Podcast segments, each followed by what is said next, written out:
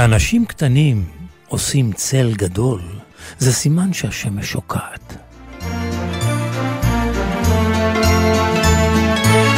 כך כתב איש חכם אחד, כשאנשים קטנים עושים צל גדול, זה סימן שהשמש שוקעת. ונודה על האמת, השמש במציאות הישראלית שלנו אכן שוקעת. ותגידו, תגידו, זה, זה באמת יכול להיות שזה בגלל צילם של אנשים קטנים? קטנים כי צילם עלינו גדול. איש איש וכיוונו, ימינה או שמאלה. לא, לא, הם אינם רואים את העלתה היורדת. יכול להיות. בשעות הרות גורל, בה נתונה החברה הישראלית בימים אלו, צריך באמת אנשים גדולים שרואים רחוק, רואים שקוף. כאלו שיש בהם אהבת אדם באשר הוא אדם. כאלו שמבינים ששנאה מכל סוג יכולה להיות מנוצחת רק על ידי אהבה. ואהבה, גם אם היא ניגפת תחילה, סופה תמיד לנצח. אז אשרי האיש אשר לא הלך בעצת רשעים ובמושב לצים לא ישב, כתב מחברו של ספר תהילים. מושב לצים? מישהו מכיר מקום כזה במחוזותינו? אומרים שכולם יודעים היכן הוא, וזה לא סוד. אבל האמת שחיפשתי מושב לצים בישראל, בגוגל, והוא ענה לי, לא נמצאו תוצאות לחיפוש.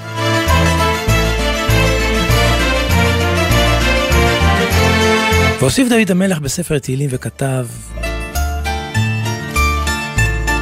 אדוני, מי יגור באוהלך? מי ישכון בהר קודשך? הולך תמים ופועל צדק, ודובר אמת בלבבו. לא רגל על לשונו, ולא עשה לרעהו רעה, וחרפה לא נשא על קרובו. נבזה בעיניו נמאס, ותראי אדוני יכבד. נשבע להרע ולא ימיר. כספו לא נתן בנשך, ושוחד על נקי לא לקח. עושה אלה לא ימות לעולם. אני חוזר, עושה אלה לא ימות לעולם. תהילים פרק ט"ו. חשבתי שראוי שהפרק הזה בתהילים יהיה מונצח מעל לדוכן הנואמים בכנסת ומול עיניהם של כל נבחרינו מימין ומשמאל, מלמעלה ומלמטה, לרוחב ולעומק.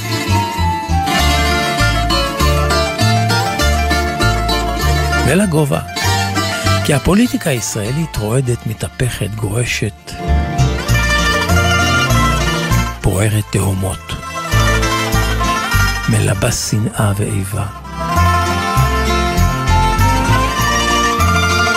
וזהו, עד כאן, עד כאן. זה היה ככה רק בקטנה, לפרוק מועקה אישית, דאגה, חרדה ולו במעט. והיום אתם יודעים, יום השישי אחר הצהריים. ועוד מעט שבת נכנסת. וקראת לשבת עונג. וגם לתוכנית. אתם על העונג השישי בגלי צה"ל. העונג השישי...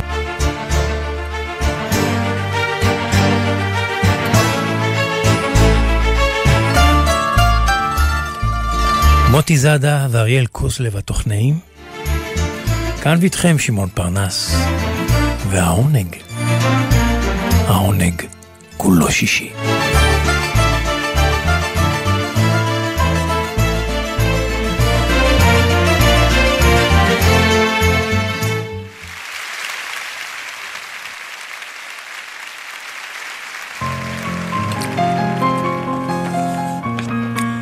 מחיאות הכפיים ליורגוס דלרס שעל הבמה.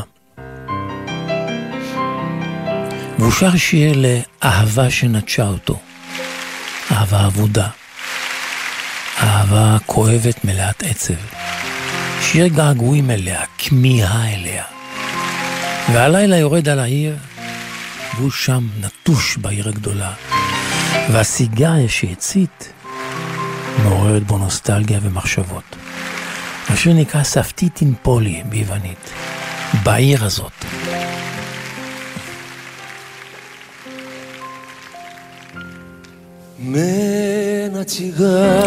וכך אומרות מילות השיר.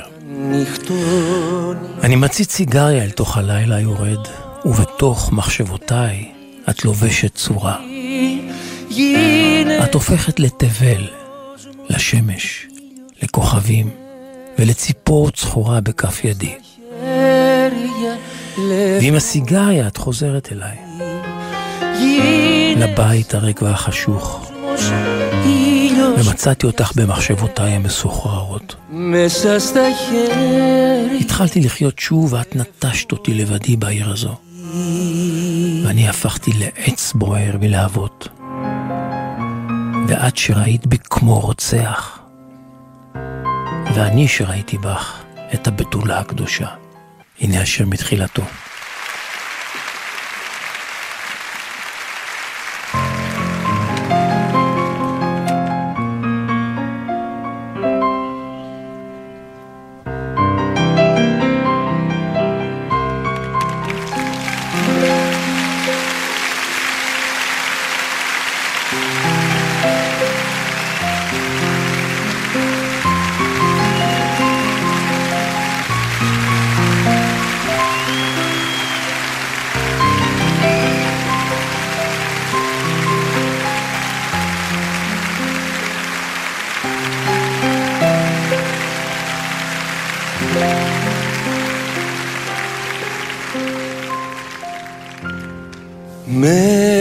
Τσιγάρο όταν νυχτώνει με στο μυαλό μου παίρνεις μορφή. Γίνεσαι κόσμος ήλιος και αστέρια μέσα στα χέρια λευκό πουλί γίνεσαι κόσμος ήλιος και αστέρια μέσα στα χέρια λευκό πουλί.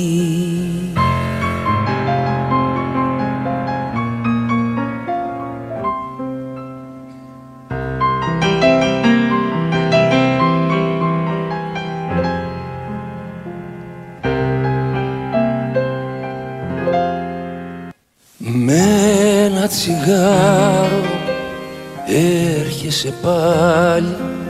Στο άδειο σπίτι το σκοτεινό κι όπως σε βρίσκω μέσα στη ζάλη αρχίζω πάλι να ξαναζώ κι όπως σε βρίσκω μέσα στη ζάλη αρχίζω πάλι να ξαναζώ. דלרס בהופעה. ניו יורק, הופעה אחרת. על הבמה, פול סיימון והגיטרה שלו. לצידו, חברה ותיקה, ג'ון באז. ושניהם מפרשנים בגרסת דואט את המתאגרף. Story seldom told squanders his resistance for a pocket full of mumbles such are promises. All lies and jest, still a man hears what he wants to hear and disregards the rest. Mm-hmm.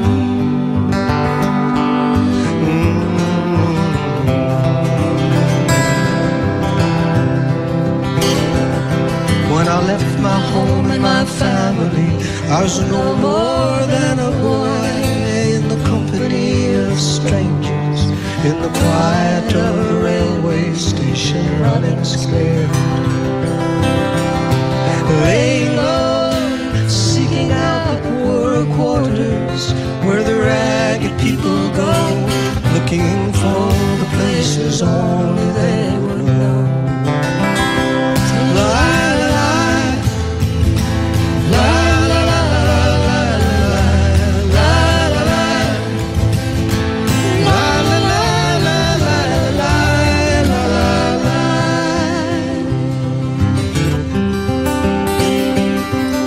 only workman's wages.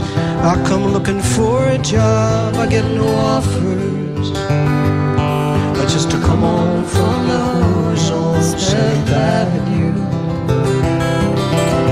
I do declare there were times when I sold some, I took some comfort there. La la la la la la.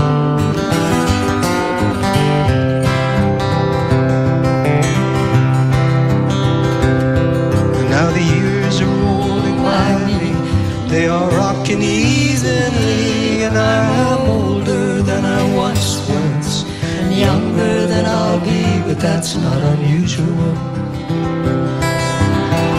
No, it isn't strange. After changes, all changes, we are more or less the same. After changes, we are more or less the same.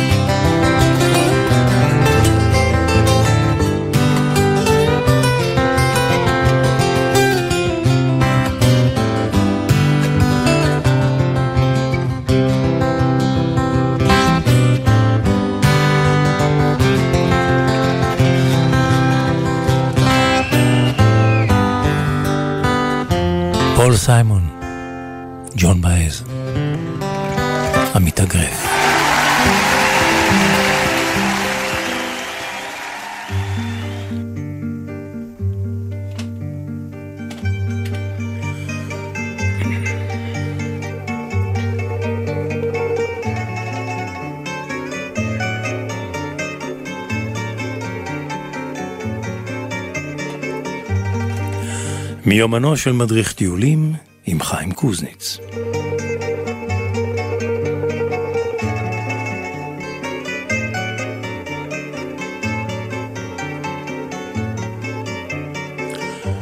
חיים קוזניץ, עוד מעט שבת שלום. עוד מעט שבת שלום שמון. Hmm, וואלה, הרבה זמן כבר לא. לא דיברנו. כן? טוב, אתה עסוק. אני עסוק? מי רק חזר מיוון לפני יום יומיים, אני או אתה? אני לא אמרתי שאני לא עסוק, אמרתי שאתה עסוק. כן, אתה יודע, אבא שלי, זכרו לברכה, אמר לי, תהיה תמיד בקשר עם אנשים עסוקים. אתה יודע למה? למה? אף פעם לא יהיה להם זמן לחשוב איך לסדר אותך. נו, אז מה... תשמע, מאיפה חזרת לאחרונה? וואלה, אני כבר לא זוכר, אתה מאמין לי שאני אני רק זוכר שאת הנסיעה הבאה שלי, אוטוטו אני טס לריביירה הצרפתית, אתה יודע, אני, סנטרופה, מונקו, חיים קשים מה שנקרא. איי איי, כמה אתה סובל. תשמע, כל אחד והעבודה שלו. כן. כל אחד והדברים שלו.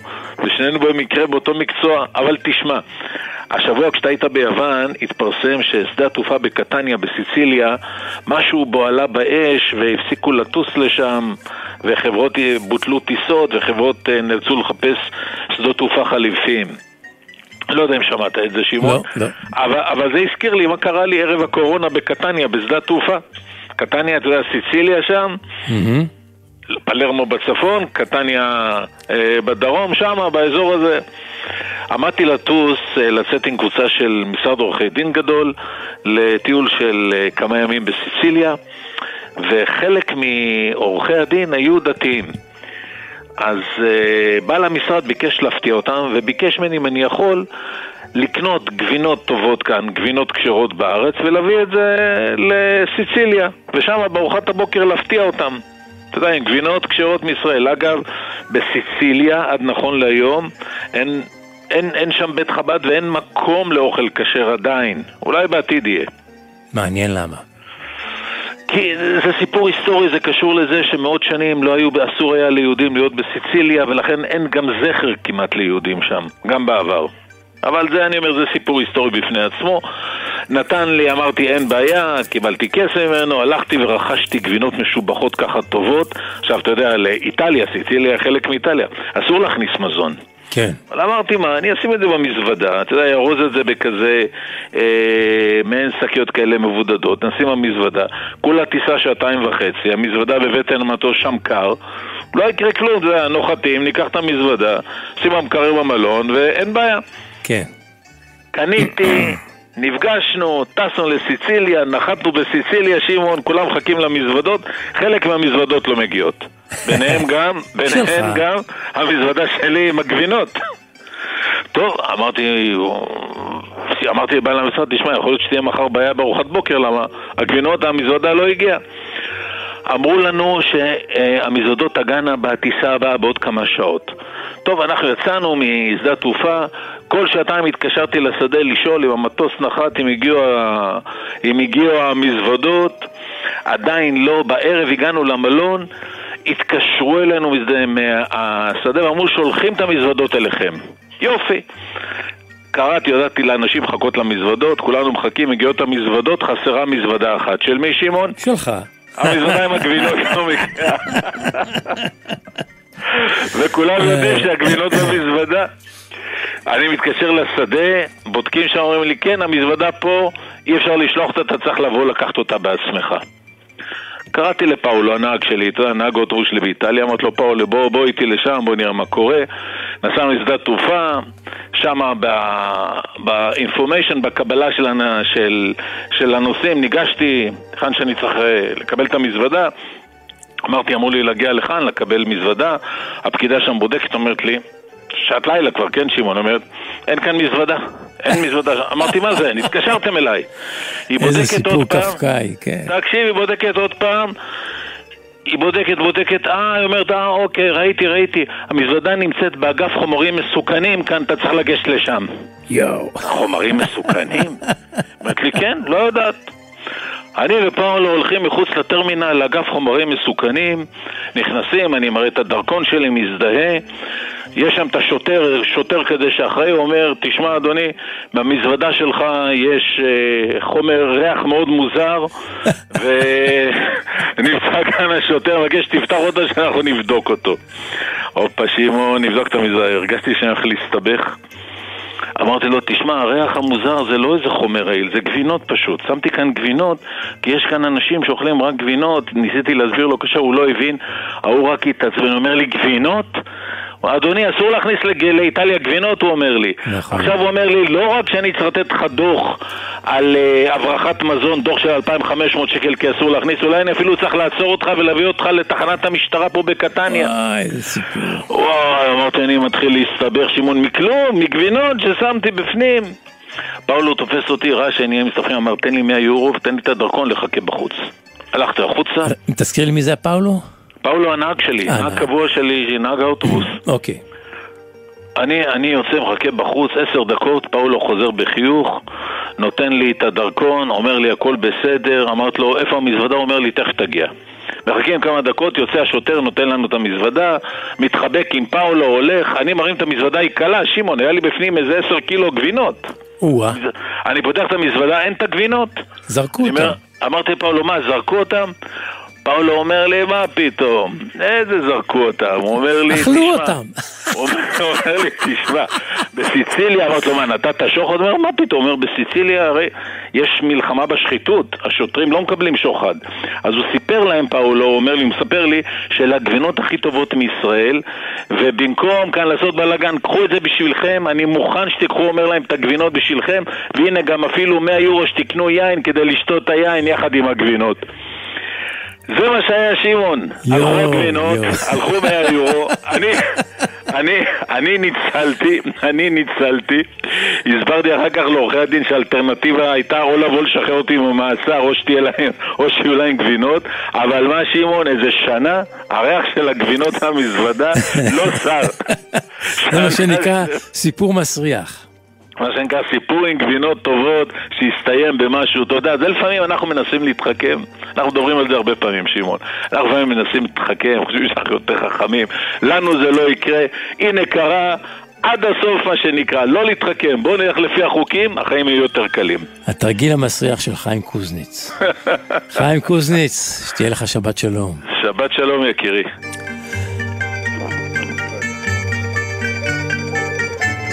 רוצים לכתוב לחיים קוזניץ, רוצים להגיב לסיפוריו, יש לכם סיפורים משלכם, לספר לו אודות חוויות שלכם מקרול, כתבו לו. כתבו לו בפייסבוק. חיים קוזניץ, מדריך טיולים. חיים קוזניץ ישמח לקרוא את הסיפורים הטובים, גם להביא כאן בתוכנית.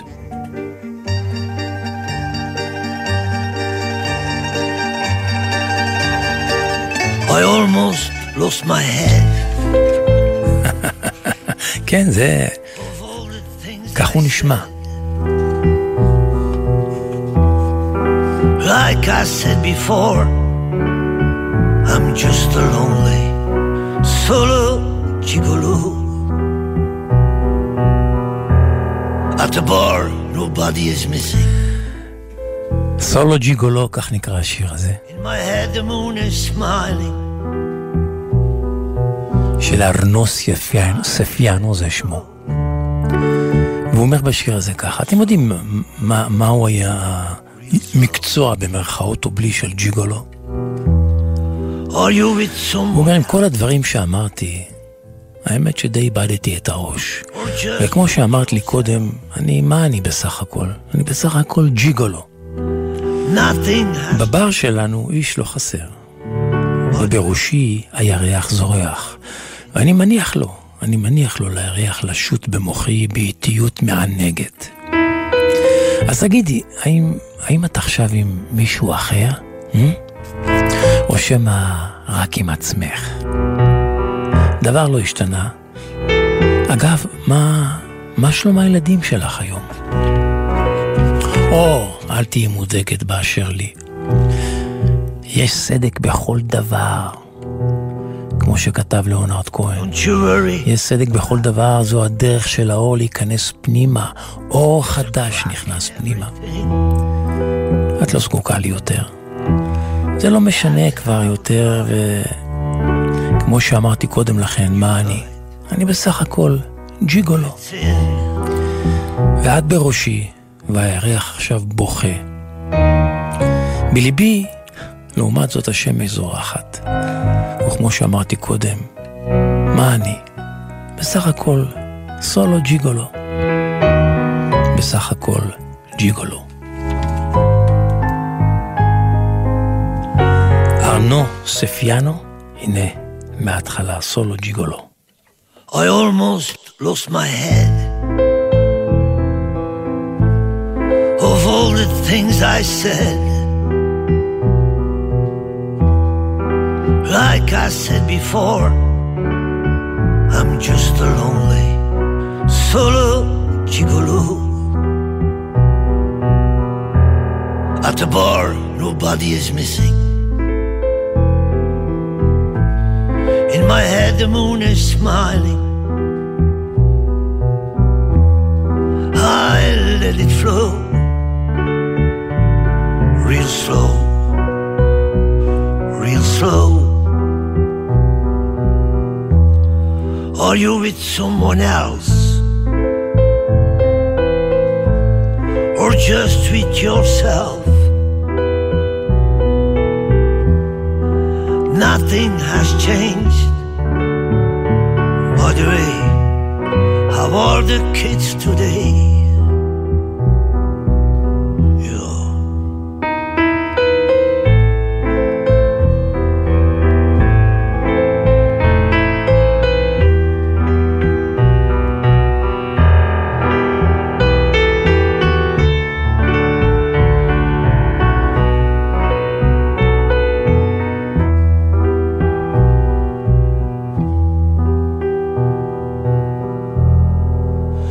mortuary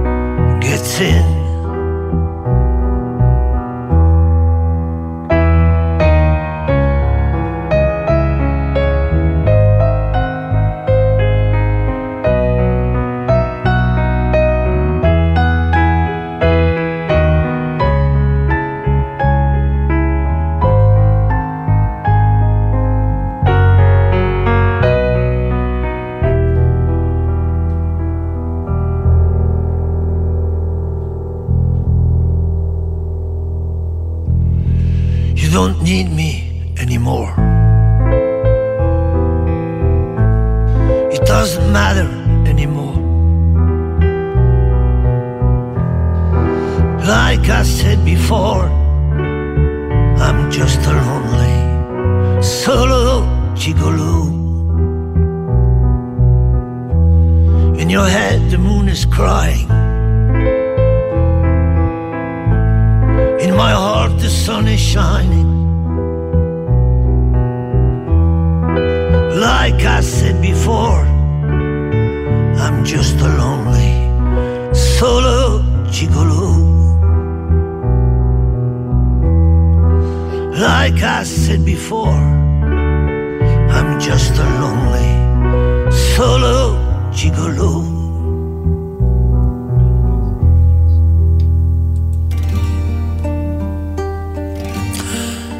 אחד משיריו היפים של מיקיס טודורקיס שהלחין. יש לו הרבה מאוד ביצועים ביוון.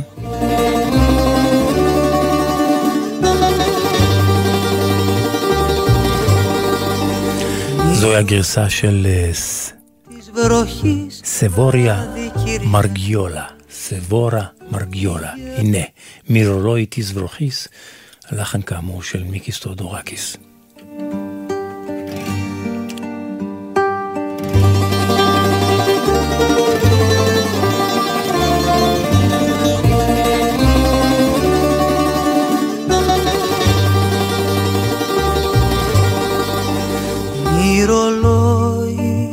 Της βροχής βράδυ Κυριακής που πηγαίνεις μονάχος.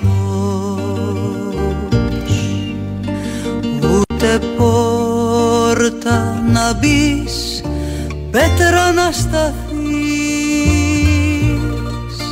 Κι όπου πας χλωμό παιδί ο καημός σου στη γωνιά σε καρτερεί.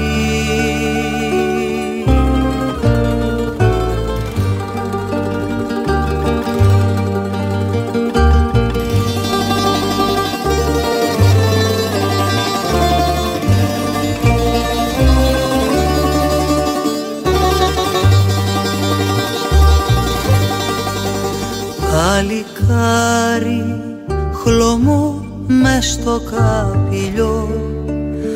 Από μήνα μη δυο μας. Το καημός σου βραχνάς πάψε να πονάς.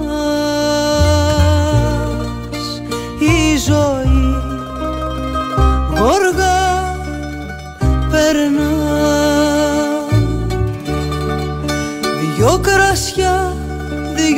πέναγμη και χεγιά.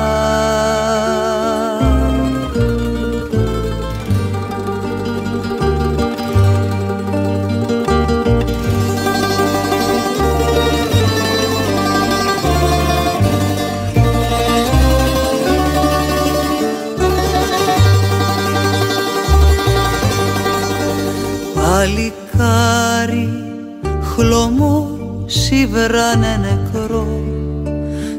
στο παλιό σταυροδρόμι. Μη ρολόι η βροχή μαύρα παντυχή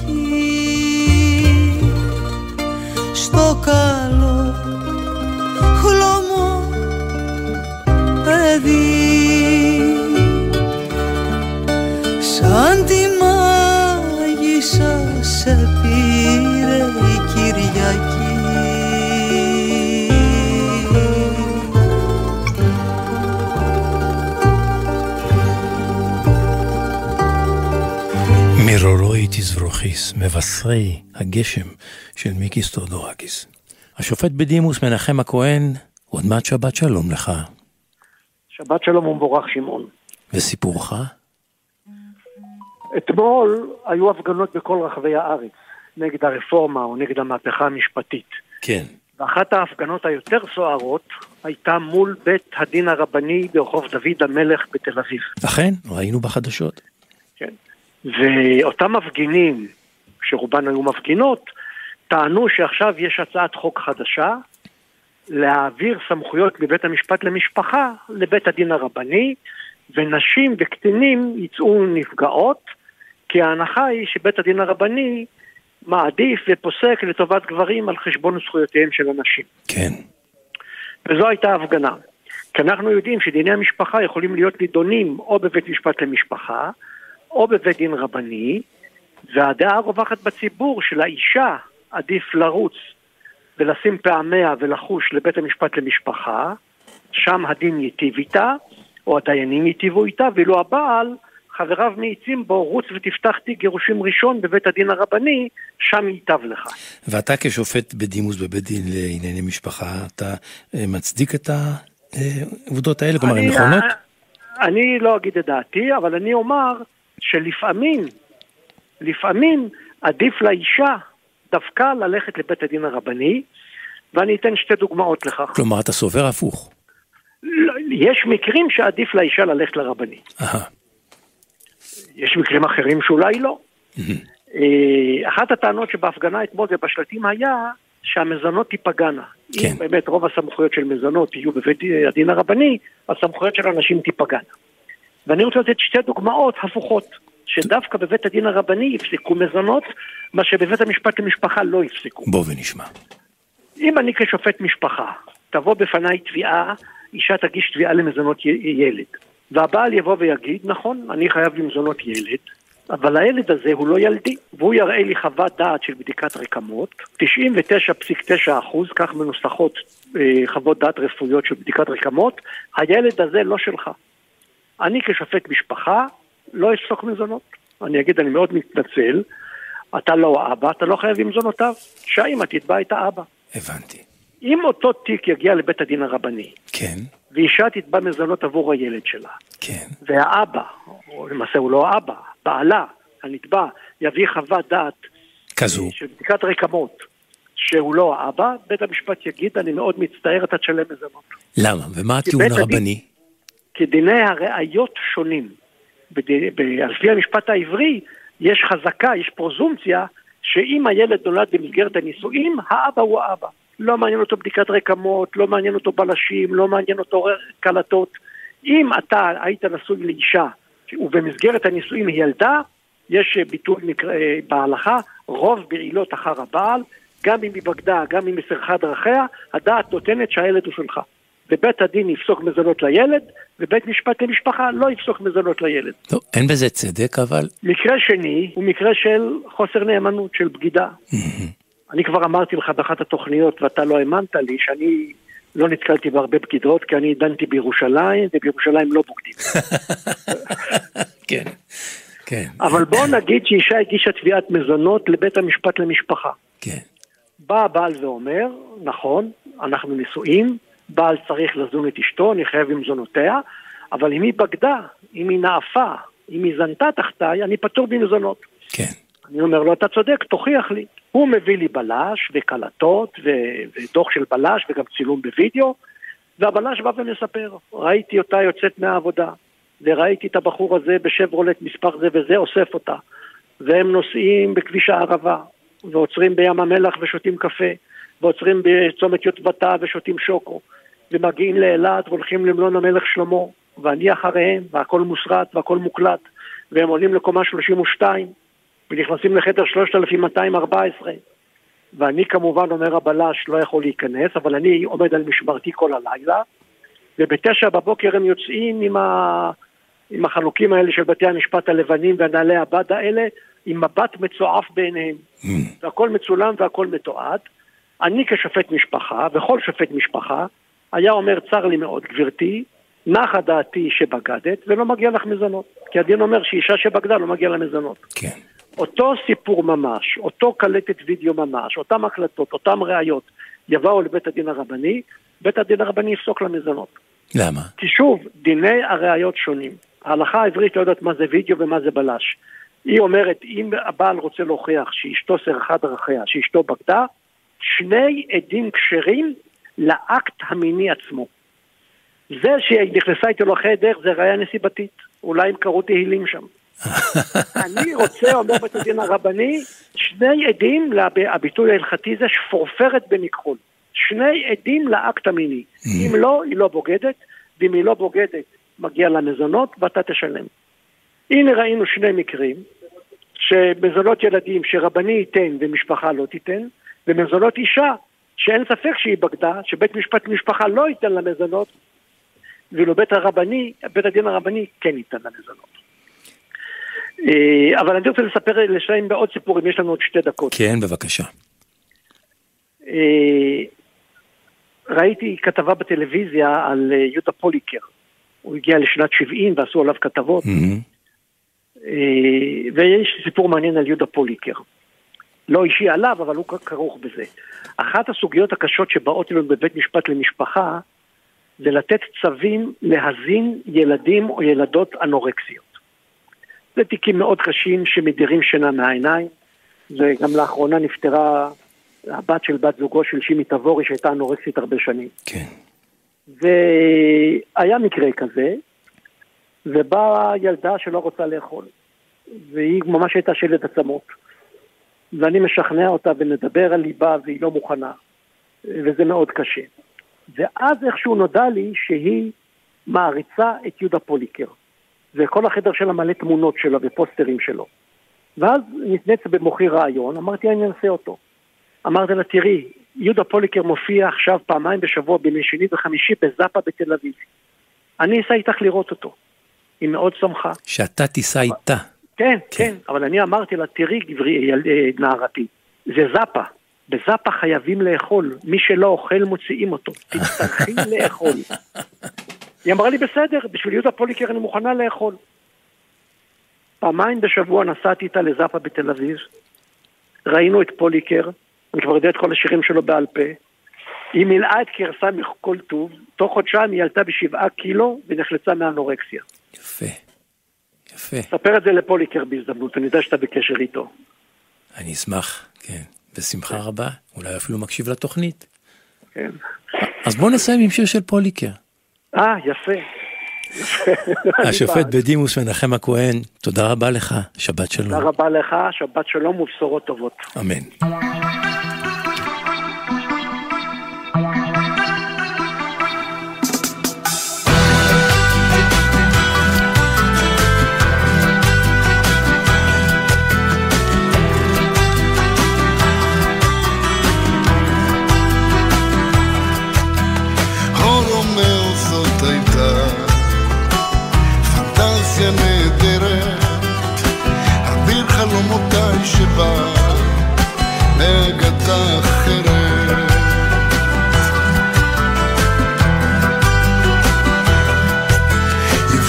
הבטחת שנמריא הרחק מעבר לעצמנו, אבל נפלנו המומים והחלום איננו.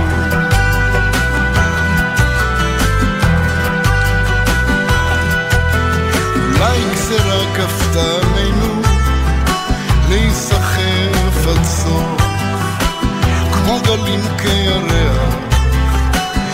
משוועים לחוף. ועכשיו עם השנים, אהבה אחרת, פחות חולמת את עצמה, הרבה יותר נקשרת.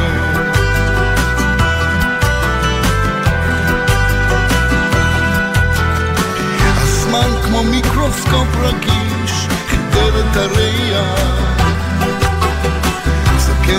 חכם שופט ביני ובין מה שהיה.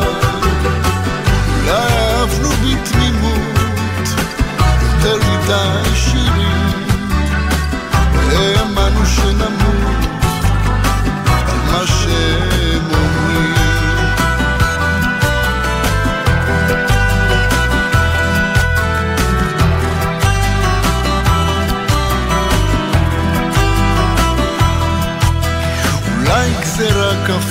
עלינו להיסחף עד סוף. כמו גלים וכירח המשוועים לחוף. ועכשיו עם השנים אהבה אחרת פחות חולמת את עצמה הרבה יותר נקשרת הרבה יותר נשארת פה, פחות כלובה לרוח. האדמה טובה אליי, אני רוצה לנוח. אך לפעמים הקול שלך קורע ונוגע, משהו פתאום זוכר בי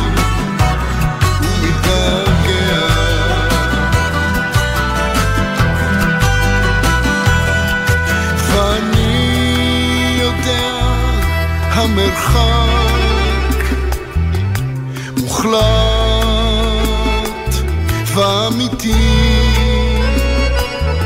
ובמרחק אתה קרוב אתה תמיד איתי הרבה יותר נשארת פה, פחות כנופה לרוח. האדמה טובה אליי, אני רוצה לנוח. אך לפעמים הקול שלך קורע ונוגע, משהו פתאום זוכר בי ומתגעגע.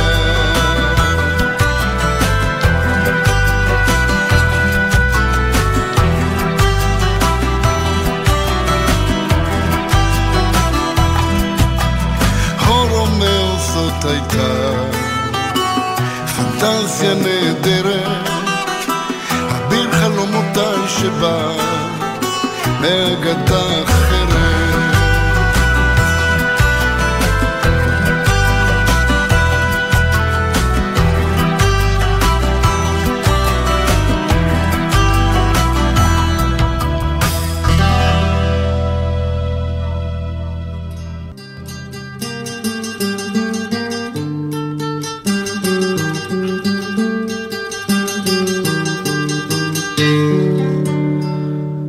Noches de noches.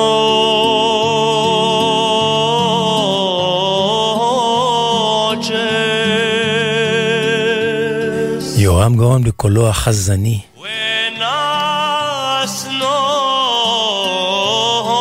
מחזן את הרומנסה היפה הזו בספניולית בלדינו, מתוך ספר הרומנסות של יצחק לוי.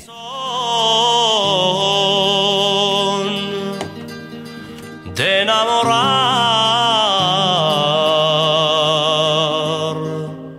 Hay en noches de son de enamorar.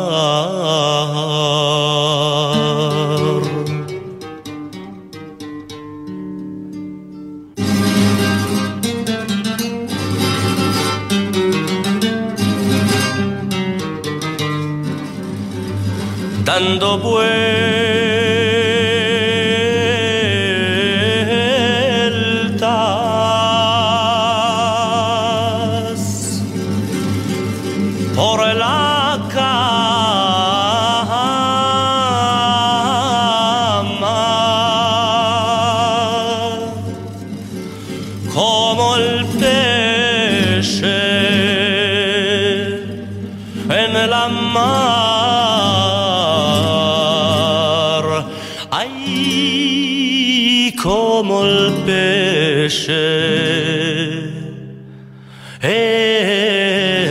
الأمار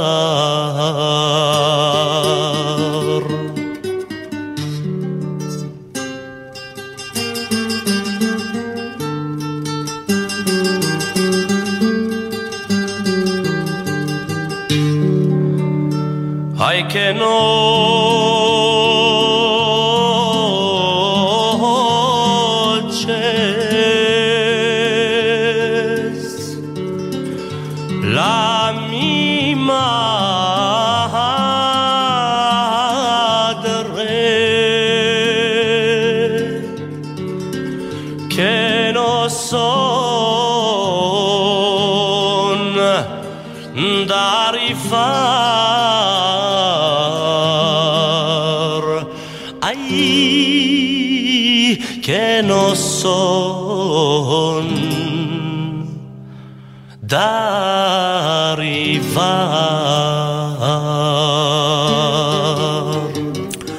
נוצ'ס נוצ'ס, לילות לילות, יורם גאון.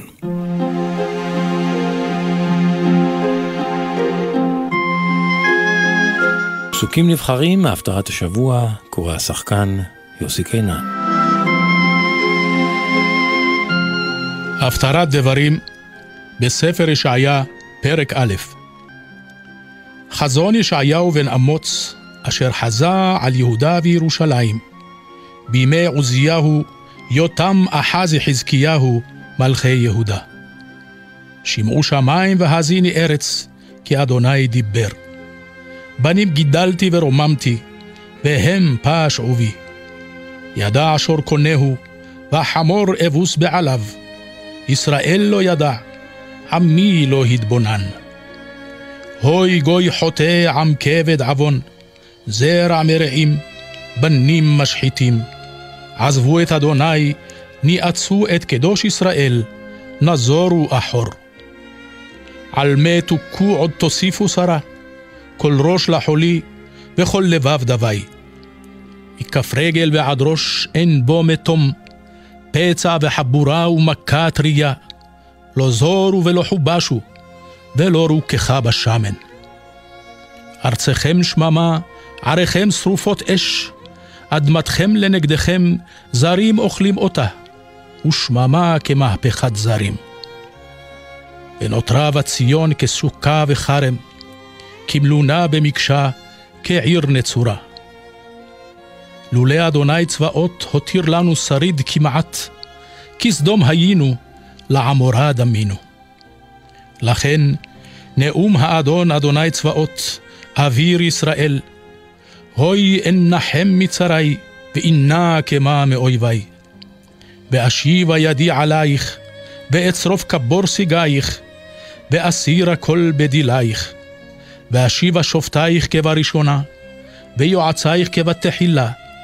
אחרי כן יקר אלך עיר הצדק, קריה נאמנה. ציון במשפט תיפדה, ושביה בצדקה.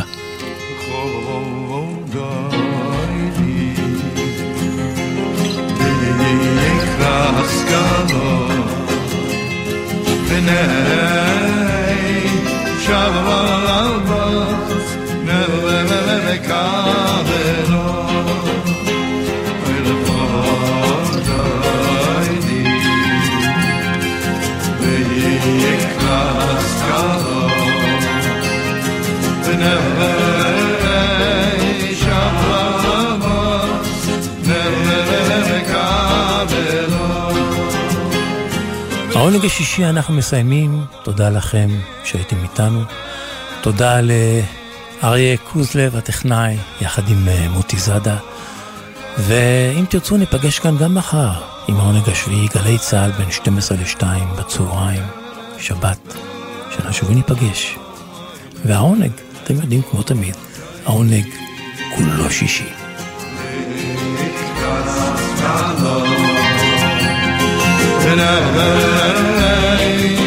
השבוע